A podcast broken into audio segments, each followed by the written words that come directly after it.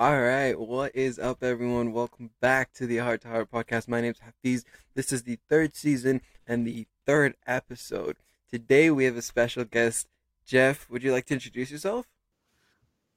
Yeah, sure. Hi, I'm Jeff. I'm out of Washington D.C. Uh, it's a pleasure to meet you all here. Looking forward to fantastic conversation today, talking about Asian hate, talking about global issues, talking about the world. Uh, obviously, the last 20 months or so have been a little weird, so looking forward to have a great conversation with you, Hafiz. Please don't make this complicated. What about the time we wasted on our love? On our... All right, so we are going to be starting off with a game. So, for those of you who don't know how this works, we're going to be given three random words and we're going to have to incorporate them into a lighthearted question that we're going to be asking each other. All right, so my first question for you is let's say you have the ability to go to Mars, okay? And you get to take one person who's not an immediate family member. It could be an animal or it could be um, a human being. Who would it be? Your words are stamp, shoot, and contrary.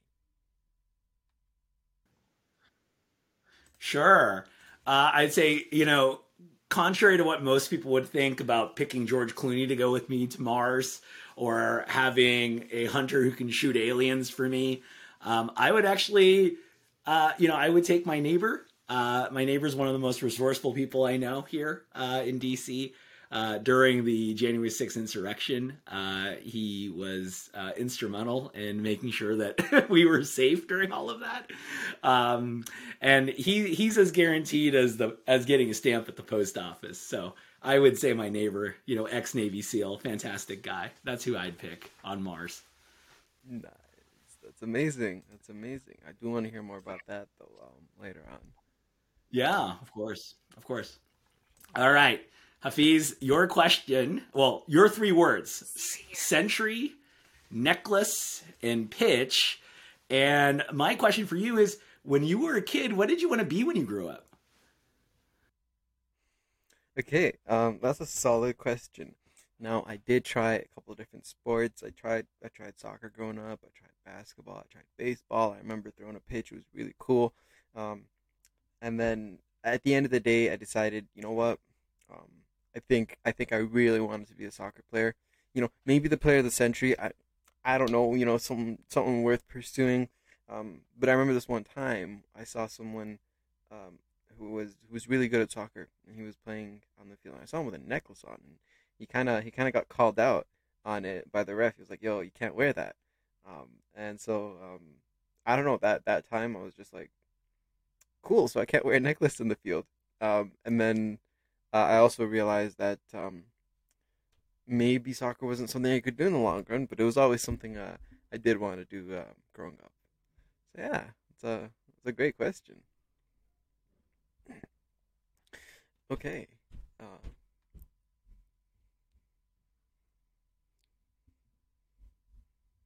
oh yeah, more than pretty well. Oh, they they solid. They they they good. Definitely, definitely. Oh yeah most most professional sports players are doing well. Like especially for the bigger sports around the world. Yeah. All right. My second question for you is what is your favorite cereal and why? And your three words are clique, matter, and lion. Oh my gosh, my favorite my favorite cereal. I mean, it doesn't really matter. Um, at the end of the day, I'm just looking for anything with coffee. Uh, to be honest, um, but you know, in the mornings I get a little hangry. I gotta admit, if I don't have my coffee, I don't have my bowl of frosted flakes. Um, I'm gonna eat like a lion. Um, and I think too. I mean, I would say if possible, it'd be coffee, frost flakes. Um, you know, and whatever I can talk to with my boys about after.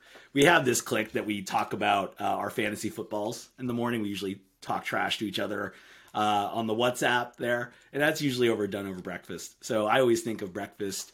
I always think of my cereal uh, with my guys talking about our fantasy and the prospects in our league. The loser um, not only gets relegated to a second division, but also has to take the SATs in the city of the win- winner's choosing of choice. So there's a lot of high stakes. No one wants to take the SATs when you're old. No one wants to do that. I love that.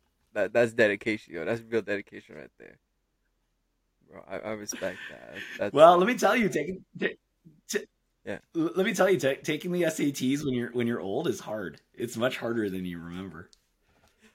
I don't know. That's why I don't ever plan on doing it. Um, but hey, that's a different story. yeah, that's a different story. All right, Hafiz, your your next your three words is elapse, steep, and food. And your question is growing up, uh, can you tell us about your favorite pet or toy? All right, that's a solid, solid question. Um, growing up, I had a lot of like little cars and stuff, but I wasn't really um interested in those to be honest. And with regards to pets, we never really had pets until recently. Um, but I, I actually want to, you know, focus on that a bit more because that was the first time I did um, have pets, and it was after you know after a long time. Time elapsed then, right? It was it was yeah. It's been it was literally a couple years ago when I got it. Um, and at first, when I got it, the the the experience of adopting a pet seemed relatively steep, especially with the prices of um, um the food, the prices of the um, vet bills, and, and so on and so forth. But it was it was a really wonderful experience to to have another being in your house that's not a human being that you could you know have a connection with that you could spend time with and it's just it's just a wonderful experience basically. Um so yeah uh i had i had a cat um he's not he's i don't have him anymore. We had to, had to give him away unfortunately but um yeah that was like that was the coolest thing in terms of non-human um I don't know what the right term is here, but in terms of pets, that was the coolest thing, basically. Yeah. uh, his name was Fluffy, so we looked at him and we were like, "All right, um, yeah." We were like, "Okay, what is what is?" We didn't know what to call him. Literally had no clue. We looked at him and literally, I was with my sister and I was petting him and I was like, "Yo, this guy's fur is fluffy," and she's like, "We're calling him Fluffy." I'm like, Okay, cool. that works. I like that. So yeah, we called him Fluffy. Um, yeah. So it was, it was really, it was actually really cool um, experience having having a pet, and felt good. You know, being woken up at three a.m. Okay, that did not feel good, but um, it was an experience. All right. Um, so my last question for you is: Would you pick? Let's say you had to have one drink for the rest of your life. Water, not count does not count. Okay. Um. So, what drink would you pick if you had to pick one other for the rest of your life? And your words are era, instrument, and infrastructure. Sure. I mean, and just to clarify, I can only drink this forever. And is there food? Yeah, yeah. So yeah, there's food. There's food. In terms of drinks, though, um, yeah, yeah, yeah. So this is it. Well, uh, so I have to say, um, I feel like everyone has their their sort of power beverage or you know the drink that you probably could drink all night, and then there's your weakness drink, the one that uh, when you smell it you sort of feel awful just thinking about it. And for me, the power drink has always been tequila. That's like at, at you know the era of my prime, that was sort of my go-to solid uh, beverage I would go to. Um, I don't think my body is really set up with the right infrastructure to drink that all the time. But if you're saying there's food, then I'm pretty excited about it. And you know, at the end of the day, the food and the body is just an instrument for you know what I'm trying to do here. And the tequila makes things a lot more fun, especially in sort of challenging times here. I mean, no judgment, right? That this is my only drink of choice, but if there's great food to mix it up, I think that's going to be pretty solid. You nailed that answer. Yo, you nailed that answer. Well done. I have to say, I haven't asked this before, so I'm not ah, surprised. Okay. Not, that one felt good.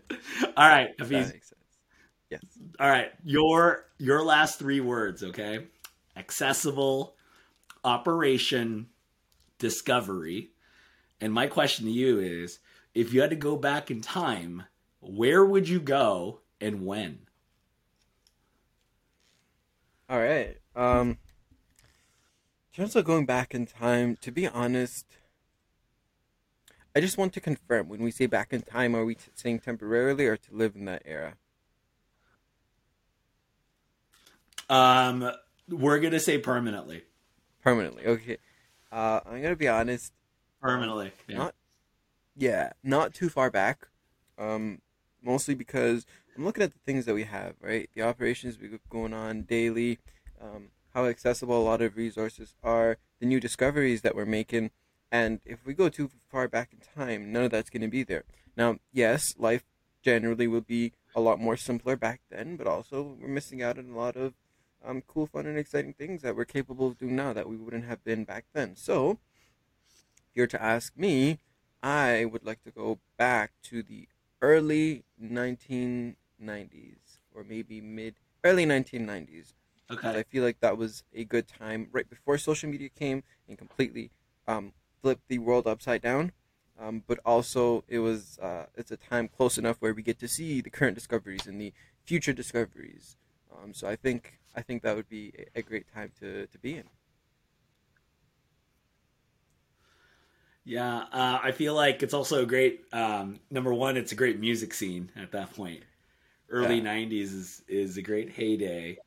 Um, you know, and I, I agree with you. If you go too far back, um, you know, not to say that racism's been solved, but I suspect if you go too far back, you might have issues. Yeah, yeah, it's definitely not going to be the same.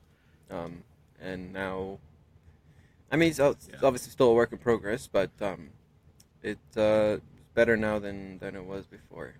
Um, speaking of racism, have you had experiences um, of like blatant racism and things along the lines of that? Can you tell me a little bit more about that?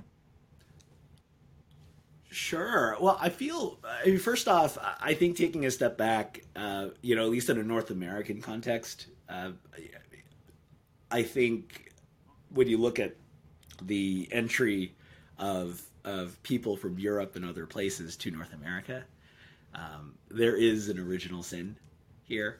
Uh, when you have communities that have come and then indigenous people or others that um, you know suffered significant consequences for that. That's sort of that's the foundation of the founding of um, multiple nations and countries here, and that is an issue that um, is something that we still live with today. Uh, and I would say in the last, you know, during COVID nineteen particularly, I don't think most people put Asians on the list of experiencing racism um, in in the most direct way.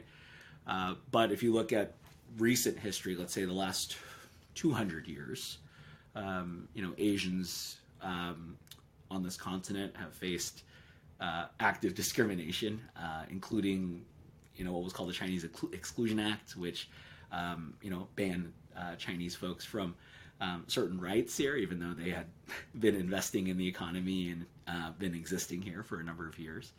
Um, it's really crazy to think that there are Japanese and Chinese, let's say in this case Americans, uh, who have lived in North America longer than some Europeans, right?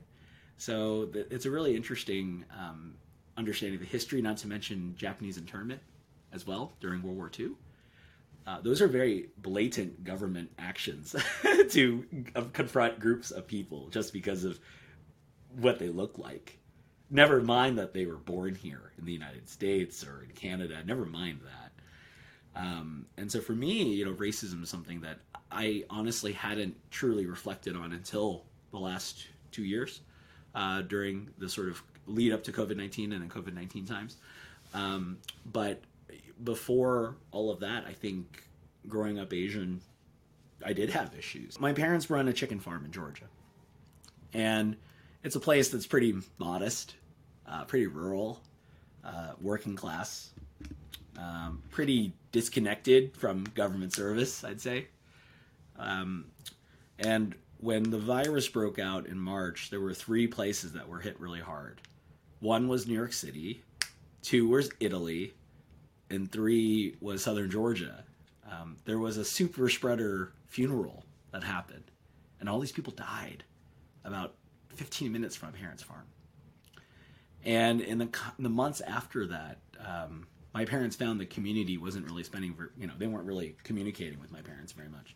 This is a group of people they've been around 20 years.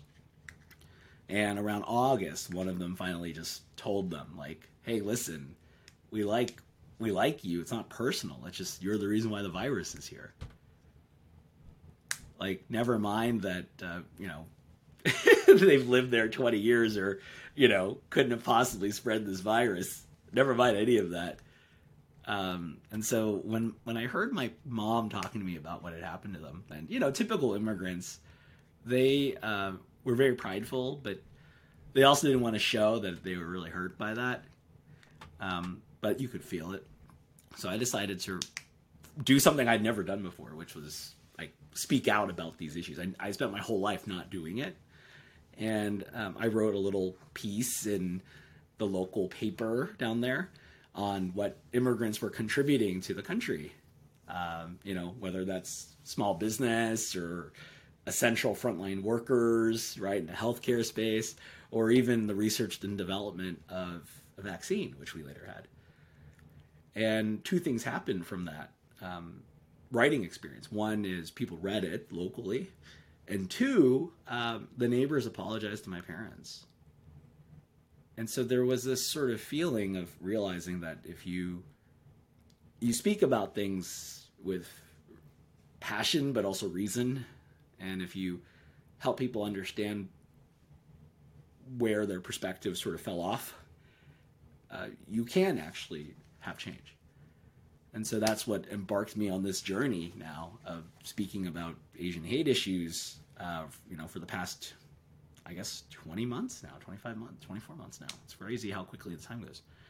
But um, I'm sure in many parts of the world, there are negative experiences that immigrants have been feeling. I don't think that's changed. Um, it's just more obvious now. You know, there's like less of a veneer. And so, yeah, so to answer your question, yes, uh, I have experienced some racism. I'm, I'm sure all of us have, but it's more obvious now. Um, I actually think I don't think it's more obvious now. I think it's easier to point out per se. I think we're we are also like those who do experience it. They're also understanding that you know this is this is racism. You know, this isn't um, this isn't just I don't know a casual joke or whatever it is that you would like to consider it. Um, I think it's more of that. I don't think much has changed on on the other end, to be honest. Um, yeah, and one of the things, so I've, I've been seeing on social media, you know, a lot of um, I've I've been seeing things about Asian hate crime increasing and whatnot, right? And some things that really uh, kind of disappointed me, to be honest, was um, a lot of a lot of black people were, were coming up and they were being they were being like, you know, they they were suggesting they they made it a competition per se to say, hey, um, yeah, we deal with that too, and it's like, okay, why are you diminishing theirs? First of all, they've always supported us, and secondly, you're not helping anyone by making this a competition. If you both face it, you both should be you should be forming an alliance per se and working towards actually ending it rather than um, taking a shot at each other. How did I, I don't I never understood how that helped the situation um, or anyone at all. Um, well, uh, you know, during the during the '60s, um, you know, during the civil rights movement, um, Asian Americans were very much at the front lines of supporting the Black Civil Rights Movement. Um, they were being targeted uh, and sort of called the yellow peril. That's uh, what the Asian the Asian folks were being dismissed as. But actually, there is longstanding solidarity among the two groups uh, that has a lineage towards one of the original fights in civil rights. So, I think the comments on, um, you know, people speaking about their own hurt, I get it. I totally get it.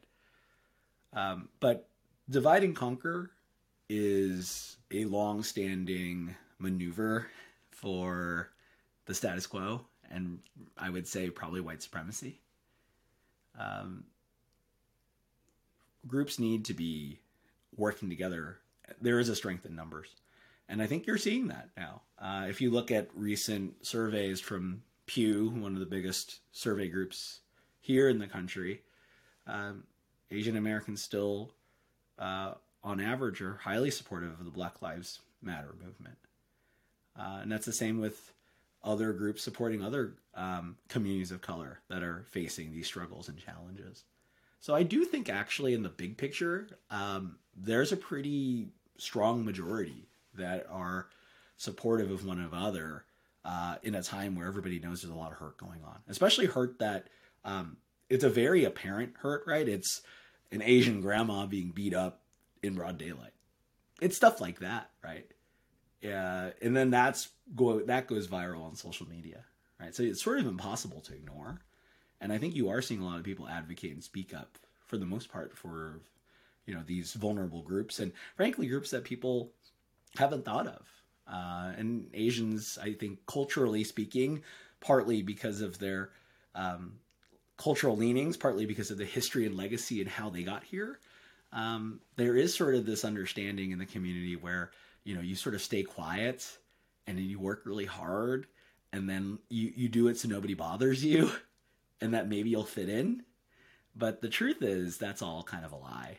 Uh, it does require you to speak up. And frankly when you witness or see horrible things to stand up for those brothers and sisters that you have.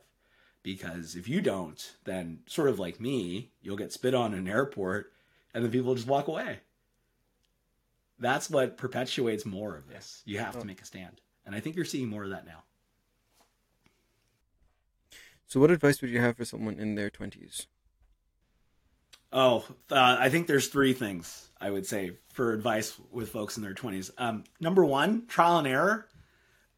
Do and experience as many things as possible because you have infinite opportunity, no obligations, at least in terms of where you are in your 30s and 40s, it'll be significantly different. Explore. It's an exploration time. There is so much to experience and see. Uh, your goal, I think, in the 20s is to capture the things that inspire you in those moments. And that's a golden window. Number one. Number two, invest in the people that matter to you because you'll be stretched in a lot of places. And if everybody's important to you, then nobody's important to you invest in the ride or die friends, and that includes family. Um, that also includes, uh, you know, professional peers. But you have to you have to find a way to be ruthless with who you invest your energy in because relationships are two way streets, right? It isn't just take; it's also give. And if you give too much, um, or you give in a way that spread out too far, you're maybe not going to get the same return. That's the second thing. I wish someone had told me that. Third thing, um, realizing that there is nobody like you. Like, it's important to find sponsors and champions and mentors that you can find, but you're never going to find someone who's like 30 years older than you who's exactly like you. So you have to chart your own path. And ideally, you're going to be learning from many other people that give you little snippets of wisdom that you'll be to be able to impart in your professional life, but also in your personal triumphs and successes and challenges. Um, you know, when you are mapping out your journey, realizing that uh, nobody's perfect, nothing goes right all the time, and actually, in the times where you're going to have the most challenge, that's when you're going to figure out more about yourself than you ever did. Those are three things I'd recommend for someone in their 20s. Oh, yeah, and also don't take yourself too seriously. so let's say three plus that. Don't take yourself too seriously. You got a whole lifetime to to to figure out how serious you need to be, but in your twenties you shouldn't. Yeah, I really like that. I really like that. Um, yeah, I agree with literally everything you said. Um, and uh, yeah, it's, a good reminder. I'm gonna encourage other people to um, to make sure to apply those because um, they are very important. Um, I wish I could ask you more questions, but that'll be it for today. Um, hopefully, we'll come back on another time and I could ask you more questions, get to know more about you, and get some advice from you as well. So, thank you so much for hopping on. That'll be the end for this episode. And um, yeah, I will see you all uh, later. Take care.